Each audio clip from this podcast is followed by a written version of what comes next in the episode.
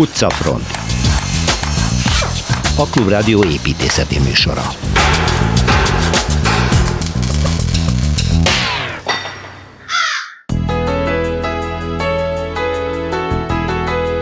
A Bay de Fort Foide, vagyis a francia hidegkút, vagyis a Cisztercit, a kolostor, aminek helyén már a rómaiak is építkeztek. Szilveszter Ádámmal folytatjuk a dél-franciaországi utazást.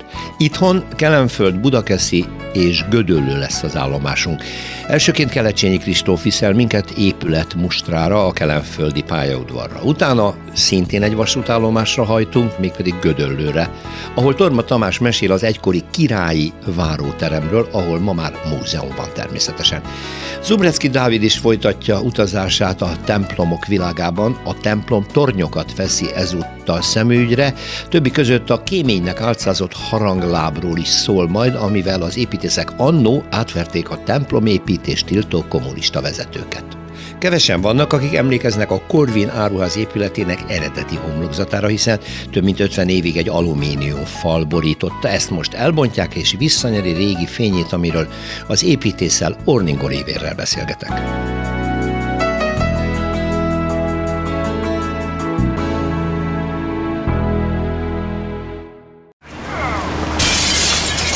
Városi tükör mi mindig Dél-Franciaországban fogunk csámborogni. Zilveszter Ádám Idbidies építész egyetemi tanárral, a szabad művészetek doktorával, szervusz Ádám. Ez, ez kimeríthetetlen ez a francia táj, ez tényleg fantasztikus. De most nem is egy város, hanem egy, egy, egy, egy kolostorba egy megyünk. Kolostor, aminek több érdekességét már elárultad nekem, hogy például magántulajdonban van. Jó Pillanatnyilag, igen. Ja, hogy mindig változó. De igen, hát 1908 óta már. Uh-huh. Na de ennél régebbi épületről van szó. Egy nagyon régi épületről van szó. Azt kell tudni, hogy ez egy gyönyörűségesen szép tájdarab. Nárbontól délnyugatra van 16 kilométerre, és ott volt egy, egy, egy forrásfoglalás még a római időkben. Uh-huh. És úgy is hívták azt, hogy aqua frigidus. Frigidus. Hideg út. Hideg út. Uh-huh. Hideg víz. Aztán a franciák majd mondták, hogy fond froid, az, az már hideg út. Az már hideg út. Az már hideg út. És ma is ez a neve? Igen, Abbé de Fonfroid. A, van körülötte valami település, vagy ez ott Nincs. áll a táj közepén, a táj közepén magában? Egy, egy, egy, egy elvonulási hely, Aha. és hát most turista paradicsom. Én is jártam ott 96-ban, mert annak idején mindig ott nyaraltunk Dél-Franciaországban, és ezt felfedeztem, hogy, hogy ez egy, egy látogatható. Miközben magántulajdonban igen, van, de ezzel Azt kell tudni, hogy a 12. században 11. században merült föl, hogy itt valamilyen épület fog keletkezni, bencés szeretesek kérvényezték, hogy itt valamit csináljanak. És akkor a Nárbonni Vikomt, azt, azt kell tudni, hogy a Vikomt az Al- Algróf, de ha föntről nézzük, király, nagyherceg, herceg, gróf, az ötödik rang. A Vikom. Igen, de érdekes, hogy nem volt, nem grófság volt Nárbon maga, hanem, hanem algrófság, Vikom. És ott, ott nekik adták ezt, csináljátok. És azokat tákoltak ide-oda dolgokat, de végül is ugye a bencések, ezek bencés szerzetesek voltak, kialakult ott egy, egy, egy reformmozgalom, és ők kiléptek, egy, egy rend kiszakadt és önálló lett, ezek a ciszterek, ah. a ciszterciták, és, és ők megkapták a területet akkor már a, a, a nejtől, a, a, a grófnőtől, és, és ezt a dolgot, hogy lépjön valami, az lendítette igazán meg, hogy a katalánok, akik ugye akkor a, a, az Aragon királyságban voltak betagolódva, de ez a vidék, ez katalán vidék volt, nyelvileg és kulturálisan is. Itt eltervezték, hogy egy nagy-nagy kolostor hálózatot építenek, és ezt a frontfrádot kijelölték, mint, mint anyaegyházat. És akkor itt jött a pénz, és akkor, akkor ezt, ezt komolyan vették. Az első időkben 80 szerzes építettem, ez egy építőrend. Kell tudni, hogy Magyarországon is kilenc templomot építettek, a Bélapátfajt lehet látni. Igen. És ennek a ennek az építészete az jellemző, hogy, hogy rendkívül takarékos, nem díszít. Puritán, nagyon puritán. Puritán. Bélapát falán lehet látni. És, és az érdekes, hogy egyenes szentélyzárodást csinálnak, uh-huh. ez itt kivétel. De a, legfontosabb tanulság az, hogy ők azt is tudják, hogy a boltozat valamiknál összeomlik, vagy tűzvész, vagy földrengés, Igen akkor a víz áztatja a falakat, és ők úgy csinálta meg a falakat, hogy a külső homozaton az a tervezett állapot, hogy a vizet le tudja vezetni és csöppenti, azt megcsinálták belül is. Tehát belül a belső homlok és külső homlokként van meg technikailag megépítve. Az itt is így van. Tehát akkor tisztázunk. Azért van, mert hogyha... Ha esik az eső, eső, és eső. nem védi a tető, mert leesett róla a ja, boltozat. Mert a boltozat sérülékeny Igen. egyébként, a, előfordul. De a, a romanika kezdettől kezdetől nagyon tudta, hogy a folyóvíz hogy tud károsítani a homlokzatokat. De ha nincs védelem fölötte, akkor a belső oldalon pont úgy nedvesedek és megy tönkre belülről. Uh-huh. Tehát akkor kitalálták ugyanazt a Igen. vízelvezetést, amit a külső ugyanaz, homlokzaton, ugyanaz, a belsőn is. Ha nézed az ablakokat, akkor a ferdes síkú Azért a könyökről az befelé is megvan, és annak van egy csöppentő orra, hogy ott, ott ne folyjon tovább. Tovább, igen. igen. Nagyon precíz. Igen, ezek ilyenek. Na most ez egy nagyon, nagyon szép templom. A kivétel az a, a tipikus képes az, hogy egy háromhagyos templom, és a, a, a szentély és a két homlokati, nyugati, ez a keleti szentély párocska mellett, az is, az is nem ívelt, hanem lecsapott 45 fokba. Uh-huh. Az is érdekes, hogy nincsenek nyugati tornyai, ami pedig a Amerikák egy tipikus jele, és, és két mellék szentély fölött vannak tornyocskák, érdekes módon. Na most ez persze ütemekben épült, van egy gyönyörű kolostor udvar kerengővel, páratlanul szép, egyszerű, gyönyörű. Mérete, és az is érdekes, hogy, hogy ennek a, a az északi oldalán csatlakozik hogy mindig a, a templomhoz, tehát ott a kerengő a templomhajó mellett futónak, két helyen lehet bemenni, és, és a, a, a déli oldalát azt meghosszabbították, tehát túlfut az épületnek a kontúrján, ez, ez nem, nem fordul át. Ugyanúgy a, a nyugati oldalon, ahol nincsen kapu, ott is egy hosszabb szárnyat építettek.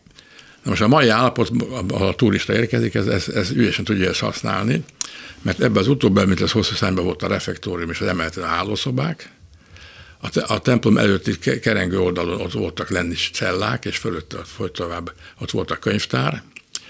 A, a, a déli oldalon a túlfutó dolog, az is végig, végig a kolostor szolgálta. Ma ott, ott vendéglátást tudnak tenni, és ahogy az ember erre a teletre, fallal védett teletre beérkezik, akkor egy nagy udvarba terelik be. És a, a nagy udvarnak a, a déli, nyugati oldalán levő szárny mellett van egy, egy, egy új folyosó, az ember be tud menni a templomba egyenesen. Onnan egy lépcsőn föl lehet menni, és azon túl a tetőre, és mi föl is mentünk, mert gyönyörű benézni a Kolostor udvarba. Hmm. Ezt már állva a Centrofilmban is láttuk, hogy on, nem is nagyon ismerős látvány föntről benézni ebbe a gyönyörűségben, már kert is nagyon szép mindig. Kell tudni, a sziszterek bezártak a francia forradalom idején, és utána nagyon sokáig üres volt a kolostor, 1800 években egy, egy, egy új furcsa keresztény vallást kapta meg, akiket viszont 1901-ben törvényileg töröltek. Uh-huh. És, és akkor történt egy nagy fordulat, hogy valaki egy sobrászottal bedeletbe, ez egy amerikai, és attól potom pénzén megvette egy, egy művész házas pár, festők, és abszolút tökéletesen és prima módon helyrehozták, és tulajdonképpen egy kulturális központ létesült, mert, mert ők, ők a legnagyobb művészekkel voltak barátságban, tehát ott Yehudi Melon és Isaac Stern hegedült, és, és a legjobb zongorista. Egyébként a tulajdonosok itt is laknak, vagy csak működtetik ezt a kolostor? Most már ők nem élnek, de, de, de itt laktak. De most is magántulajdonban van, igen. Ja, mert mondtad. Az, az, az leszármazottak viszik. Az utódok viszik. Igen, tovább. tehát itt beléptett időpontok vannak, megmondják, hogy most maszkkal kell érkezni, éppen néztem, hogy hogy, hogy, hogy tudnék ma bemenni. Igen. Tehát be lehet menni. De most ennek az érdekessége az, hogy a, a, a nagy udvar is nagyon szépen megoldott kertészetileg, ahova az ember belép először, és amikor megérkedik a, a, a vendégkápolna mellett, egy szükületen, az, az északi oldalt van gyönyörű rózsakert, egy páratlan szép rózsakert. Hát ezekben a kolostorokban ugye a szerzetesek mindig nagyon gazdag kerteket tartottak föl, hogy, műveltek.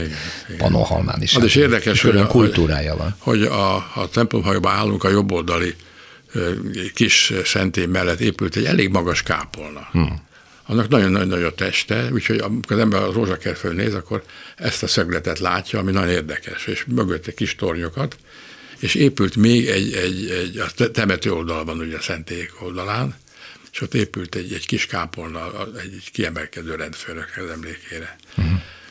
Nagyon jó hangulata. A legszebb része az, hogy, hogy a, a, az északi oldalon a kerengőknél ugye a cellasorok meg, megállnak, és van egy, egy közös terület, ahol ugyanaz a boltozatos szisztéma megy, de ez egy kilenc osztatú tér. Tehát, és itt gyülekeznek, egy gyülekezési helye volt a, a, a szereteseknek, négy pillér van középen, pont olyan, mint az udvar felé pillér, és azok tartanak egy keresztboltozatokat. Nagyon szép. Tehát ez a francia hidegkút. Ez a francia hideg, hidegkúti puskás szibor. Melyik településen a legközelebb hozzá? Nárbon. Csak Nárbontól nem messze van. Igen. igen. Tehát az ember csak azért, hogy orientáljuk. A Kárkászol felé indul, igen. akkor, akkor le kell fordulni aztán délnyugatra, és akkor egy út ide vezet, aztán itt vége a világnak. Igen, és innen nem is vezet tovább. Nem, nem vezet tovább. Így van, hidegkúton a végállomás. Igen. Szilveszter Ádám, köszönöm szépen. Budapesti séta. Ha ránézünk arra az épületre, amiről mindjárt Kerecsényi Kristóf történész fog nekünk beszélni, akkor azt mondja, hogy hát ez egy modern ipari épület, miközben műemlékről van szó, és a 40-es években háború időszakában kezdik el építeni, egy fantasztikus hészerkezet, íves, óriási alapterület és óriási fesztávolságú. Ez a kelenföldi buszgarázs épülete a Hamzsabiki úton, és Kristóf azt írta nekem, hogy nem fejezték be 40-es években, nyilván a háború miatt Szerbusz Kristóf megszakadt ugye, az építkezés, és hát gondolom katonai célokra használták azt, ami elkészült akkor. Hát amennyire félkész volt, ezt pontosan én se tudom, de hát egy félbe maradt, volt pár félbe maradt építkezés a háború alatt, ez volt a, az egyik. Igen, tehát a, a, nagyjából a, a 20-as, 30-as években ugye a, a motorizáció és a, a városi közlekedés ugye alapjaiban kezdett el megváltozni. Ennek ugye az, a személygépjármű és az autó az ugye az egyik nyoma volt, de a másik az autóbusz, ugye amire tulajdonképpen a villamosnak mint egyfajta kiegészítő vetélytársaként jelent meg, és hát az autóbusz közlekedés, tényleg ez az egész technológia, a, a robbanó motor, ez, ez, ez gyakorlatilag a 20-as, 30-as években tökéletesedett annyira, hogy, hogy, hogy a közlekedési társaságok, illetve hát ugye aztán Budapestnek ugye az 1930-as évek elején a többféle piaci alapon versenylogikán működ, versenylogikával működő közlekedési társaságnak az egyesítésére létrehozott ugye Beszkárt, ugye Beszkárt, komoly beruházásokba igen. kezdett. Igen. És és hát magát az autóbusz közlekedést is ugye valahogy ki kellett szolgálni, garázsok épültek, illetve hát régebbi épületeket használtak garázsnak, és gyakorlatilag a 20-as, 30-as években kezdődik az, a, az az építészeti modernizálási program is, aminek ugye a részeként már nem az első hullámban, mert, mert azért vannak ennél korábbi garázsok, majd azokról is beszélünk egyszer, megépül ugye ez a Hamtrabégi úti kelenföldi buszgarázs, ami hát egy, egy virtuóz épületszerkezet, Patányi Gulyás Jenőnek a, a munkája az építészeti építészeti tervezés, és hát nem véletlenül lett 1997-ben ipari műemlékén nyilvánítva, mert a maga nemében egy ideig világrekorder is volt, most a szerkezetnek a pontos ilyen leírását azt nem tudom megadni hozzá, de az a lényeg, hogy tehát egyetlen tényleg ívvel, vagy hát sok évek, de éveknek a sorával van lefedve egy hatalmas tér, tehát és mindez ugye egy vasbeton szerkezet, ugye ez többek között a, a, vasbetonnak a, is a, az az új irányú felhasználása volt, ami, ami tulajdonképpen az anyagban rejlő lehetőségeket elkezdte az építészeti formálásban is kiaknázni hiszen a hát, vasbeton úgy jelenik meg, hogy még a historizáló építészetnek a vázát adja. Tehát például, ha a Ferenciek terén megnézzük a Párizsi udvart, az egy vasbetonvázas épület Igen. egyébként. Igen. A külsején ez nem látszik. Nem látszik. Vagy a Zeneakadémia. Nem Ugye a Zeneakadémiáról se gondolnánk, hogy a váz szerkezet az vasbeton. Igen.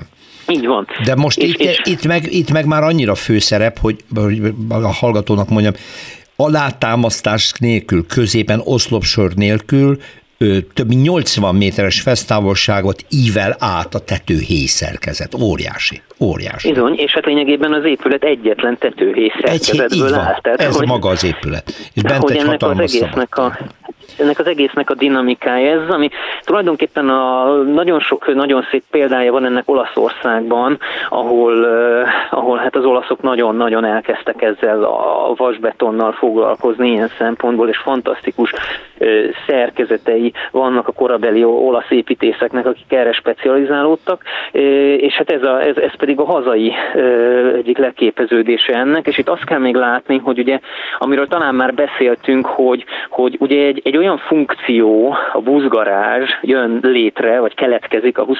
században, aminek tulajdonképpen a, a történeti építészeti formák használatával már nem lehet jól kielégíteni a, az igényeit egészen egyszerűen. Tehát a, a modern építészet megszületésének az egyik fő motivációja az, hogy olyan új, új dolgok jelennek meg, amire az antik Rómában, az antik Görögországban senki nem gondolhatott még, és nem, azok az arányok, amiket mondjuk egy, egy történeti forma rendnek a kötött szerkesztése képvisel, azok ezekre nem húzhatók rá, vagy csak nagyon-nagyon nehezen és kompromisszumok árán, és éppen ezért ö, történik meg az, hogy, hogy gyakorlatilag elhagyják ezeket a, ezeket a, ezeket a dekoratív elemeket, és, ö, és, és, és, és, és, és levetkőznek minden ilyesmit, és maga a szerkezet az, amiből megpróbálnak valami dekoratívat alkotni. Igen. És mondtad, hogy sokáig világelső volt ez az épület, ez a garázsépület a maga méreteivel. A méreteivel, így van, így van, és ez egy, ez egy, ez egy egyértelműen jó és korszerű világelsőség volt, nem olyan, mint például az Erzsébet hídé, a régi, ami ugye a világ legnagyobb nyilású lánchídja lett, de úgy, hogy az akkor már ugye egy korszerűtlen technológia volt, hogy lánchídként épült meg. Igen. Erről az Erzsébet hídnál szerintem beszéltünk, hanem, hanem olyan, olyan, olyan, olyan technológia, ami, ami tényleg újdonság volt, és, és hát egy másfajta esztétikát képvisel, ez tény, de ez, ez, ez tulajdonképpen a, a modern szerkezeteknek és vasbeton szerkezeteknek a, a szépségét talán meg lehet benne látni. Így van. Nagyon szépen köszönöm Kelecsényi Kristófnak, szervusz, minden jót. Szervusz, köszönöm. Perspektíva. Királyi várótermekről már beszélgettünk Torma Tamással, Szervusz Tamás. Üdvözlök az Egyhely blog szerzőjével, és a nyugati pályaudvarnál ugye a császári Igen. királyi váró eh, történetét már egyszer elmesélted, és eh, most voltál valahol, ahol szintén van egy királyi Igen. váró, fogalmam nem volt ez gödölő. Ez a végpont. Hogy, hogy a végpont? Hát, hogy eh, mind a kettő ugyanannak, nevezetesen Ferenc Józsefnek és feleségének ja, épült. Igen. És azért, hát ez nyilván 1867 után vagyunk, a kiegyezés szerződés után azért, hogyha ők vonattal mennek, akkor a nyugatiban, ez egyébként akkor európai divat volt, Aha.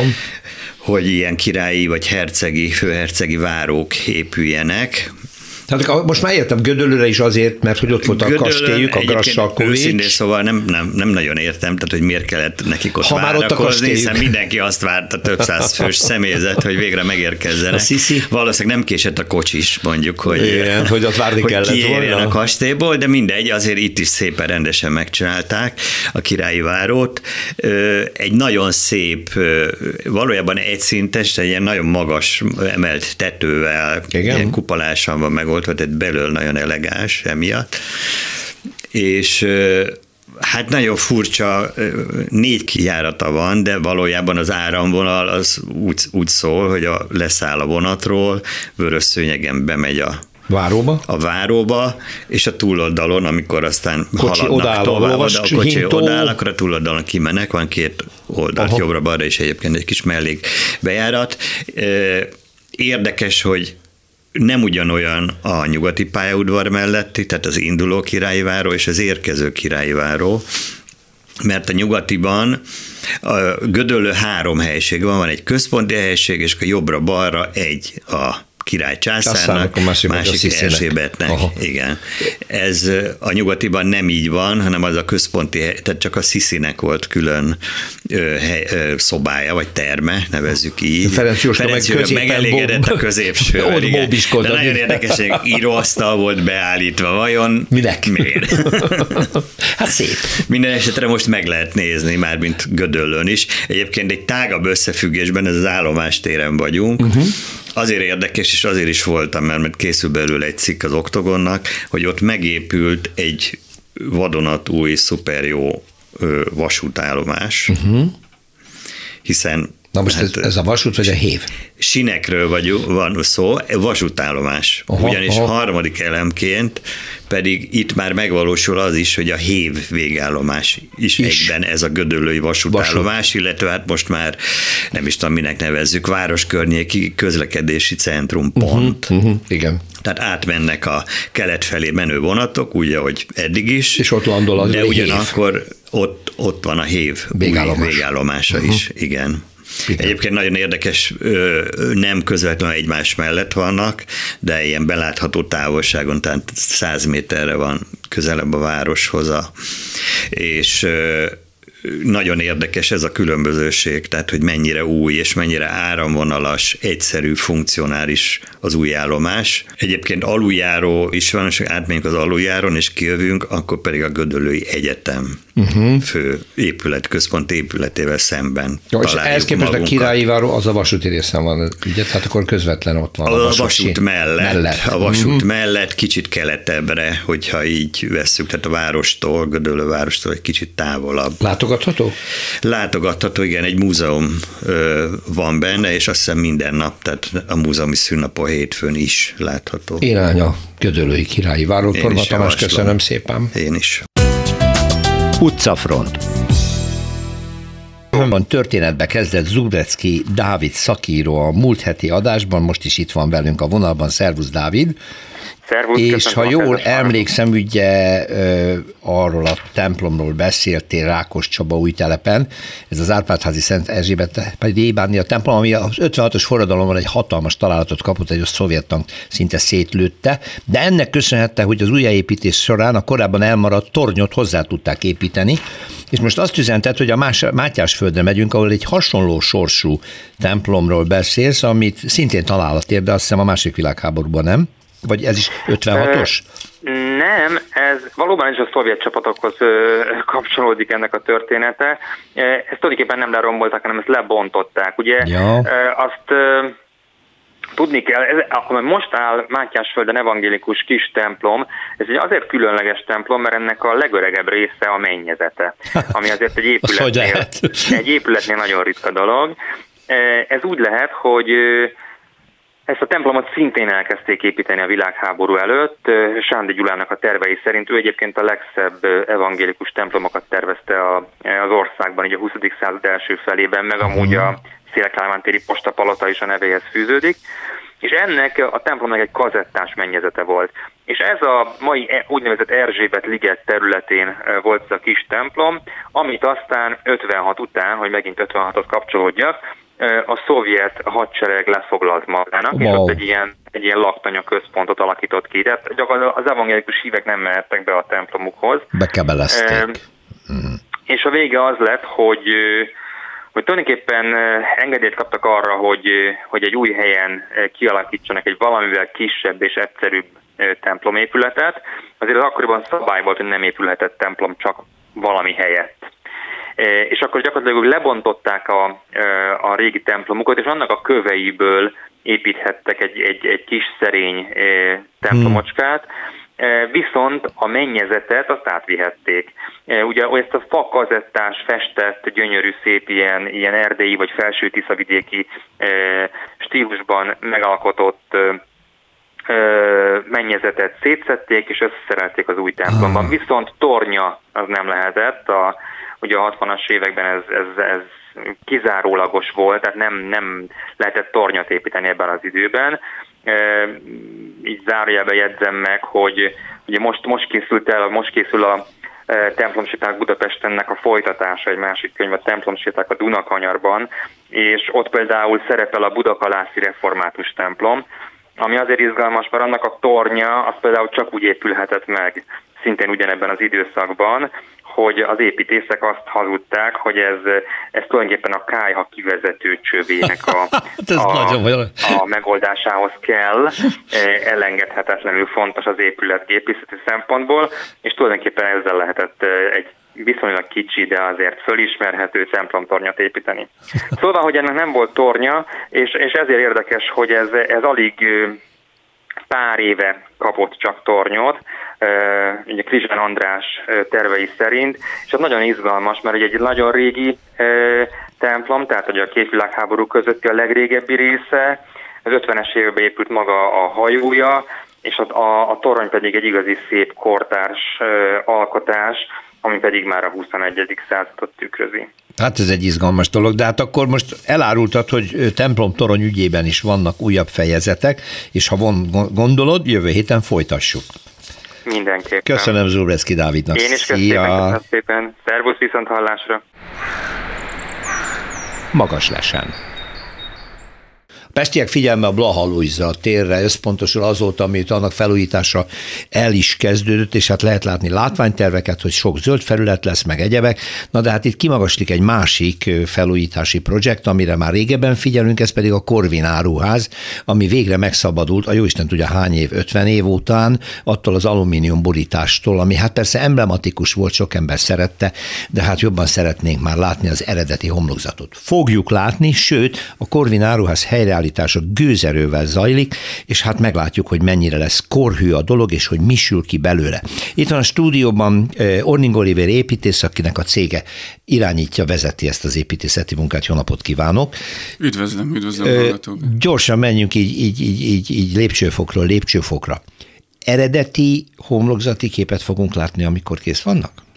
Ö, igen, sőt, hát fizikailag eredeti, de bízunk abba, hogy még az eredetit is meghaladóan. Az hogy lehet? hát például külső világítással. Ah, ja, értem. Uh-huh. Vagy a nyilázárok olyan minőségben történő felújításával, és bizonyos helyen új nyílászárók, alumínium nyílászárók vagy portálok jelennek meg, amik, amik szintén minőségében egy egy olyan korszerű ö, látványt képviselnek, ami akár meghaladhatja az eredeti képét is az épület. Minőségben akkor nyilván meghaladja. Mikor is épült ez? Annak idején ez volt az első pláza.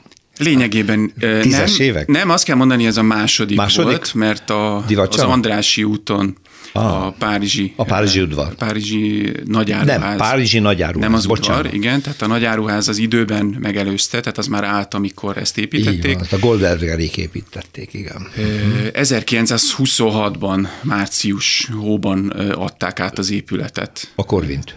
A, igen, igen, Aha. a Korvin épületét, amit egy magyar építész Reis Zoltán tervei alapján készítettek, meglehetősen gyorsan. Tehát ma is nagyon nagy teljesítmény lenne egy év alatt felhúzni egy ekkora épületet, bár az még nem a teljes épület volt, mert a, a hátsó részen a Stáli épület, vagy a Stáli utcához tartozó épület rész, az egy pár évvel később uh-huh. készül, de az az épületnek mondjuk a, nem tudom, az egynegyedénél igazából kisebb épület. Ez Tehát... rendkívüli teljesítmény. Egyébként múlt héten éppen a műsorunkban Kelecsényi Kristófa Vígszínházról beszélve elmondta, hogy az is egy év alatt épült meg rendkívül valamit nagyon valamit elején. nagyon tudtak, igen, igen. igen. Pedig nem volt egyszer. De ez a maga korában egy nagyon-nagyon modern korszerű nagy áruház volt. Nyilván a minták Párizsból, vagy nem tudom honnan jöhettek. Hát Párizsban, Londonban voltak hasonló. Oh, hasonló, és már akkor. Igen, és ebben a korszakban ez az épület fel is vette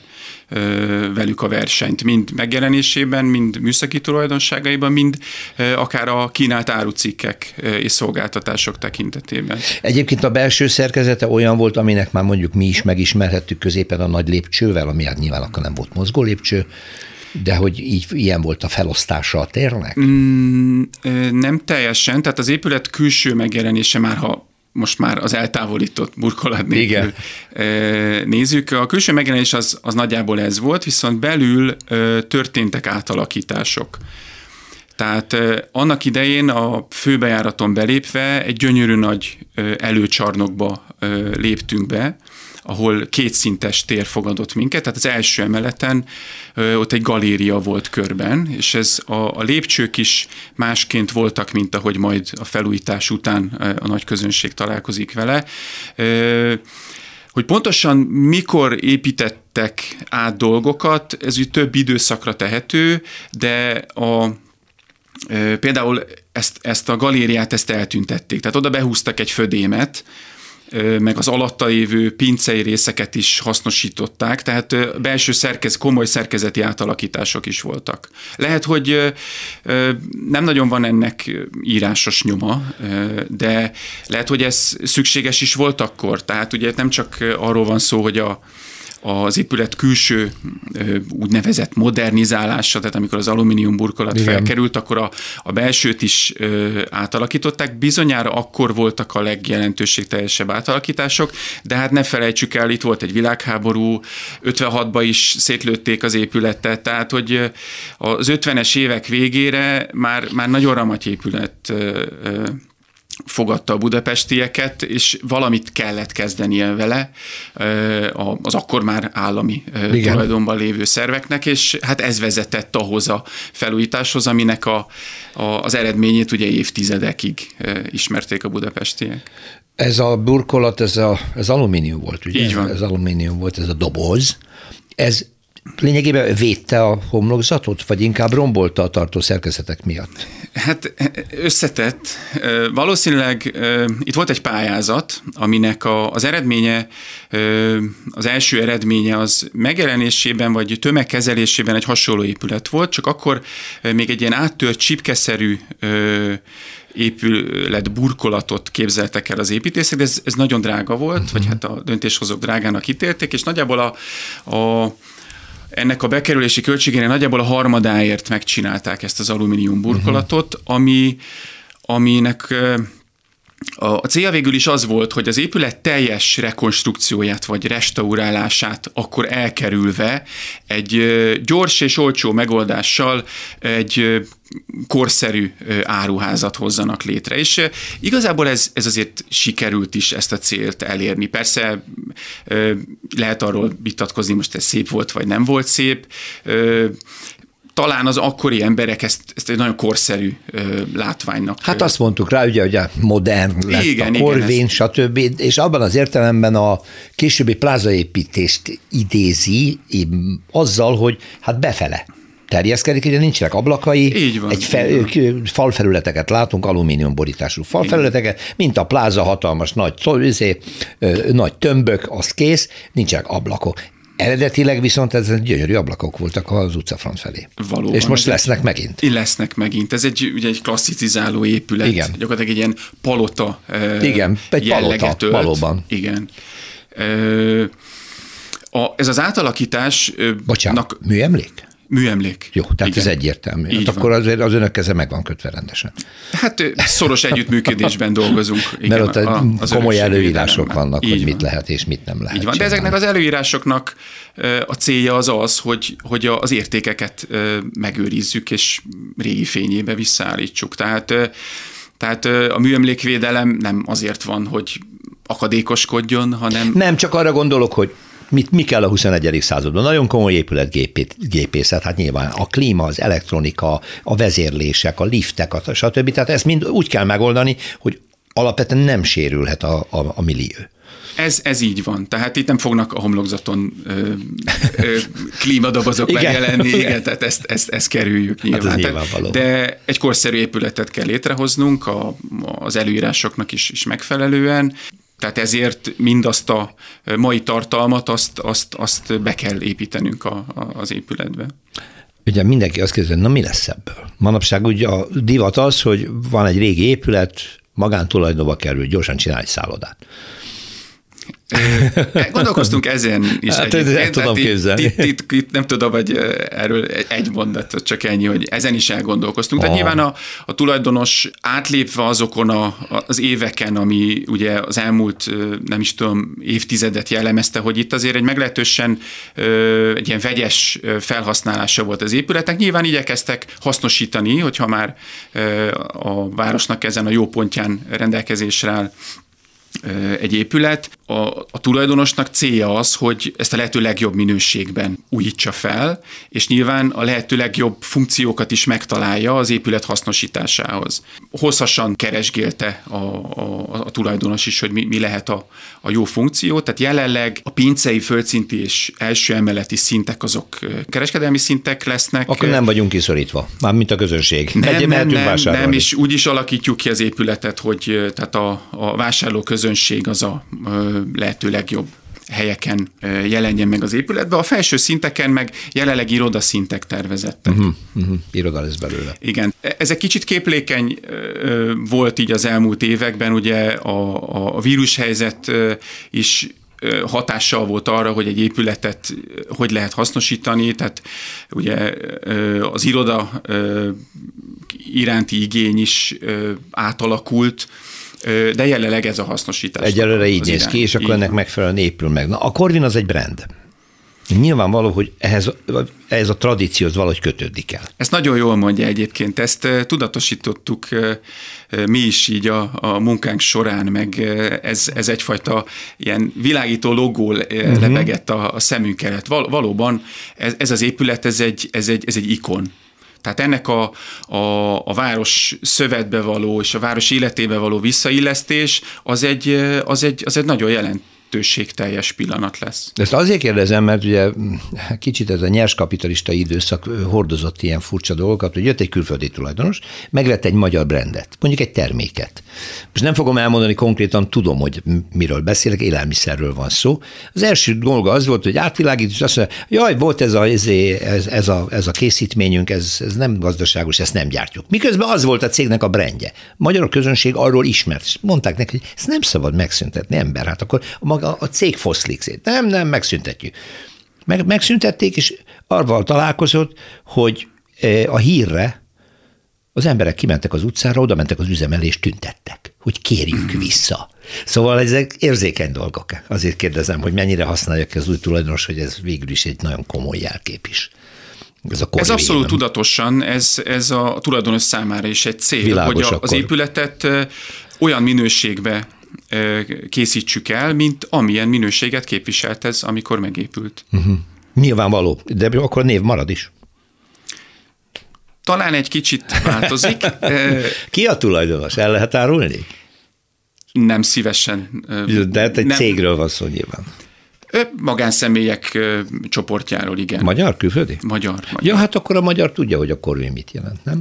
Természetesen. akkor, abszolút, akkor mit magyarázok, abszolút. akkor ő tisztában van azzal, hogy ez egy érték önmagában. És ők igazából nem új tulajdonosok, tehát ők az épületnek nagyon régóta Aha. tulajdonosai. Akkor ők meditáltak évekig, hogy mi legyen hogyne, a felújítással, hogyne, mert hogyne. ez egy nagy falat, ez egy nagyon nagy falat ennek Abszolút. a felújítása. Uh-huh. Igen. Akkor visszakapunk egy történelmileg hű homlokzatot, amire már senki nem emlékszik csak képekből, ezek szerint a háború előttről már nagyon kevesen, és belül egy nagyon korszerű kereskedelmi központot az utcafronton és az első emeleten, ha jól értem, és a felsőbb szinteken pedig irodák. Legalábbis egyelőre ez néz ki. Így van. Igen. Illetve hasznosítsuk a pincét is, vagy hát nevezzük mínusz egyes szintnek. Nem szívesen hivatkozunk rá pinceként, mert ez is egy teljes értékű Igen. kereskedelmi az is, lesz. az is, hát akkor három szintes lesz a kereskedelmi része a dolognak. Így van. Igen. Milyen minőséget kell produkálni a környezetvédelmi, ökológiai szempontból? Vannak-e itt megkötéseik? Ugye ez egy nagyon nagy épület.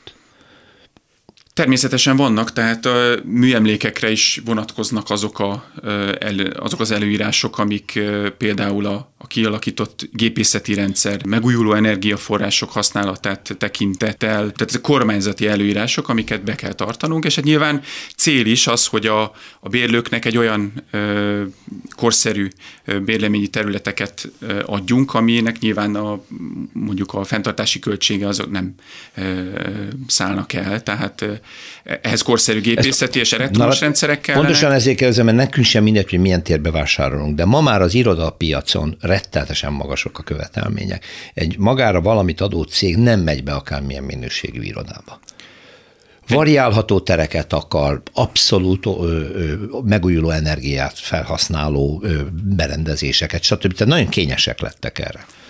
Egy műemlék esetében ezt a fajta bérlőigényességet egy kicsit más úton kell megközelíteni. Igen. Tehát ha építünk ma egy új irodaházat, akkor nyilván annak minden egyes szegletét már annak megfelelően alakítjuk ki, hogy ma jelenleg mik az elérhető. Igen, hát egy meglévőnél ez nehezebb. Így van, tehát egy műemléképületnél ö, például ugye külső homlokzati szigetelést, azt nagyon körülményesen tudnánk hát, csak. Igen. Tehát egy ilyen műemléképület felújításánál, konkrétan ennél az épületnél ez nem került szóba. Belső udvarokat hőszigeteljük, tehát például ez ugye egy egy korszerű lépés, de itt egy egy, egy ilyen épület nem tud olyan szinten gazdaságos és korszerű lenni, mint egy ma épült. Amit eleve úgy építenek. Amit eleve meg, úgy igen, épült, és értem. minden korszerű technológiát abba beleraktak, tehát itt azért a műemléki érintettség miatt vannak kötöttségek, viszont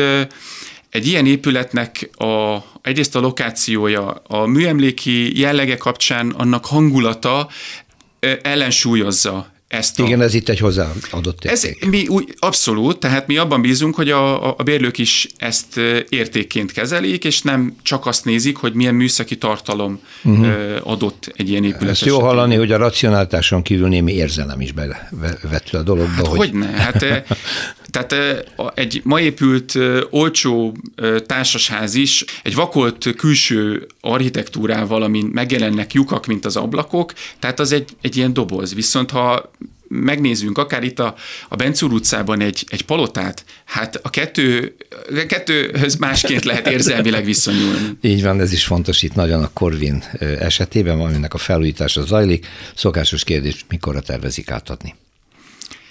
Jövő év vége volt uh-huh. a, Előjányozban. Igen, ez, ez talán a jellegi állapotban meglehetősen optimista. Mi bízunk abba, hogy minél előbb sikerül átadni a nagy közönségnek. Mi drukkolunk, köszönöm szépen Orning Oliver építésznek, és majd a végeredménynél ott leszünk mi is. Bízom benne, köszönöm szépen. Utcafront.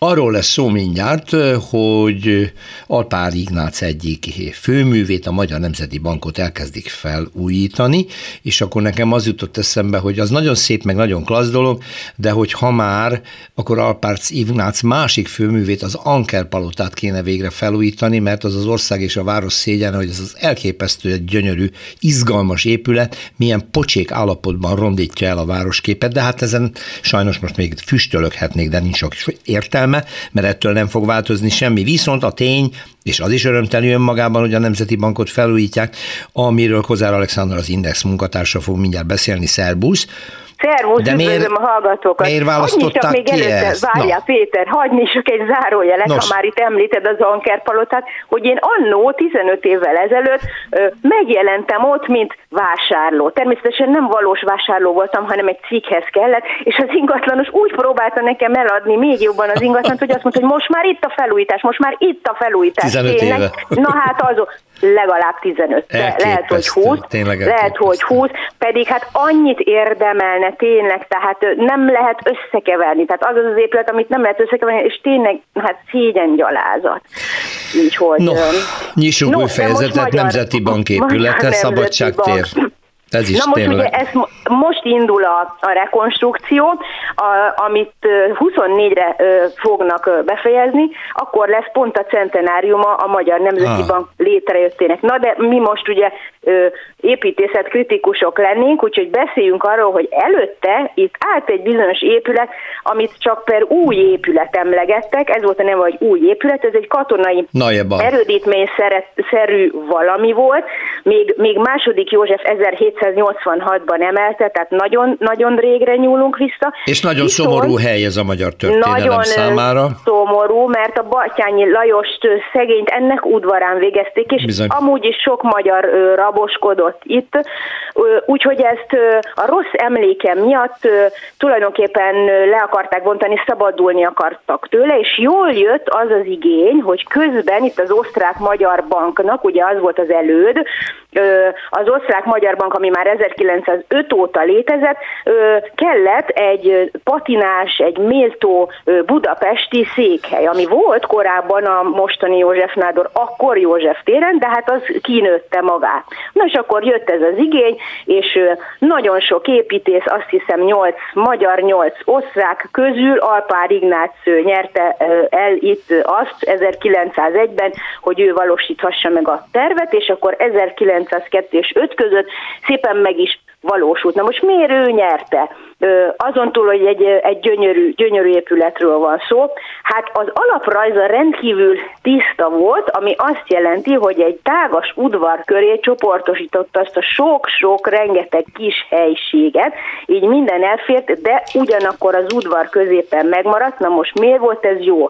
Azért, mert ugye így a tranzakciókat diszkrétebben lehetett intézni, mert a korábbi banki építkezéseknél volt egy nagy csarnok, ugye a közepén ezeknek a banképületeknek, rendszerint az udvar helyén.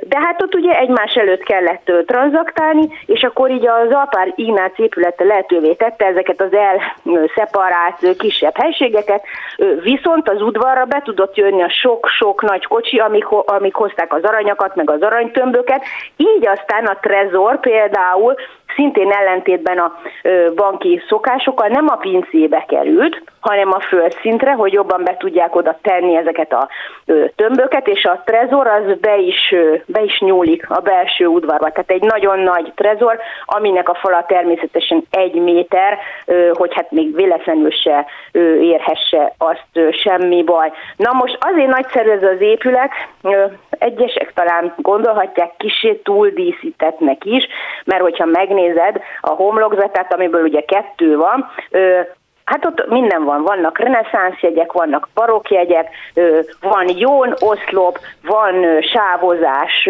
sávos kialakítás a földszinten, van dombormű, van szobor, van timpanon, van boltíves ablak, szóval tényleg minden, minden van, de ez valahogy azért ízlésesen, mert hát az Alpár Ignác mégiscsak egy, egy nagyon tehetséges építész volt. Na és mi van belül? Belül az van, hogy az első emeleten volt úgymond a közönségforgalom, tehát oda még a földi halandó is fölmerészkedhetett. Akkor az a gyönyörű főtanács ülésterem, az a másodikon van, azt is föl fogják most újítani, az az egykor nagyon patinás, és a harmadikon voltak a magasrangú tisztviselők lakásai.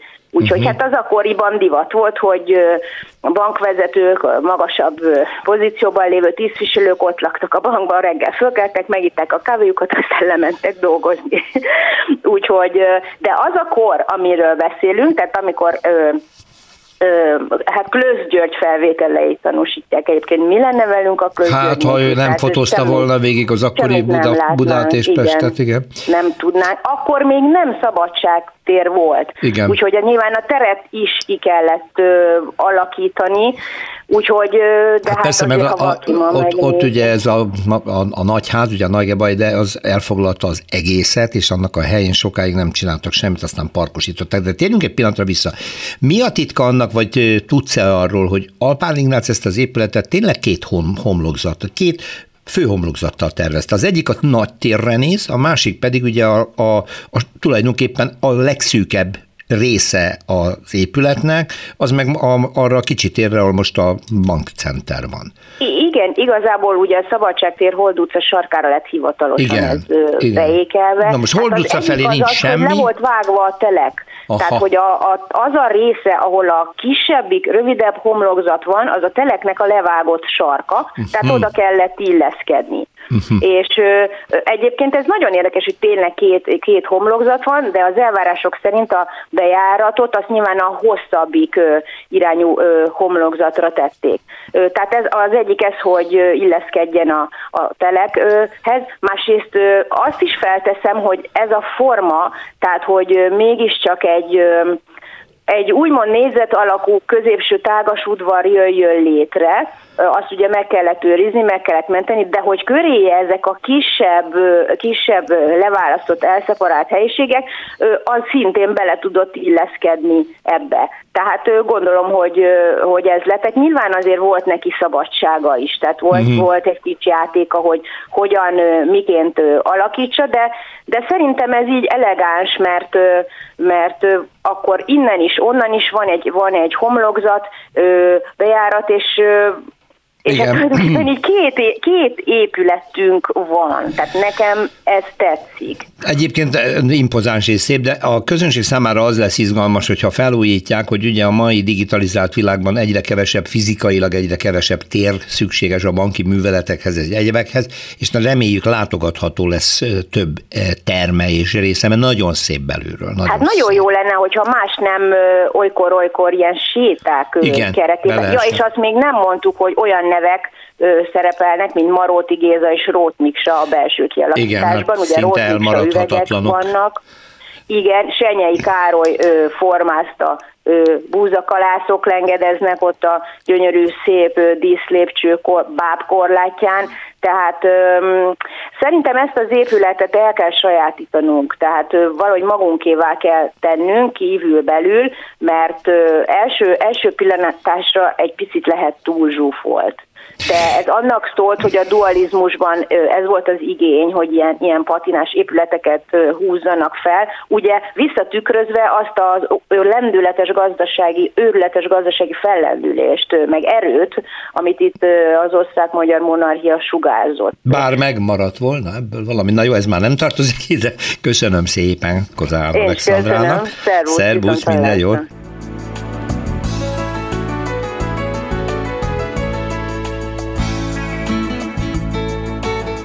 Köszönjük a figyelmüket, az utcafrontot hallották, a műsort Árva Brigitta szerkesztette és Rózsa Péter vezette. Egy hét múlva várjuk Önöket.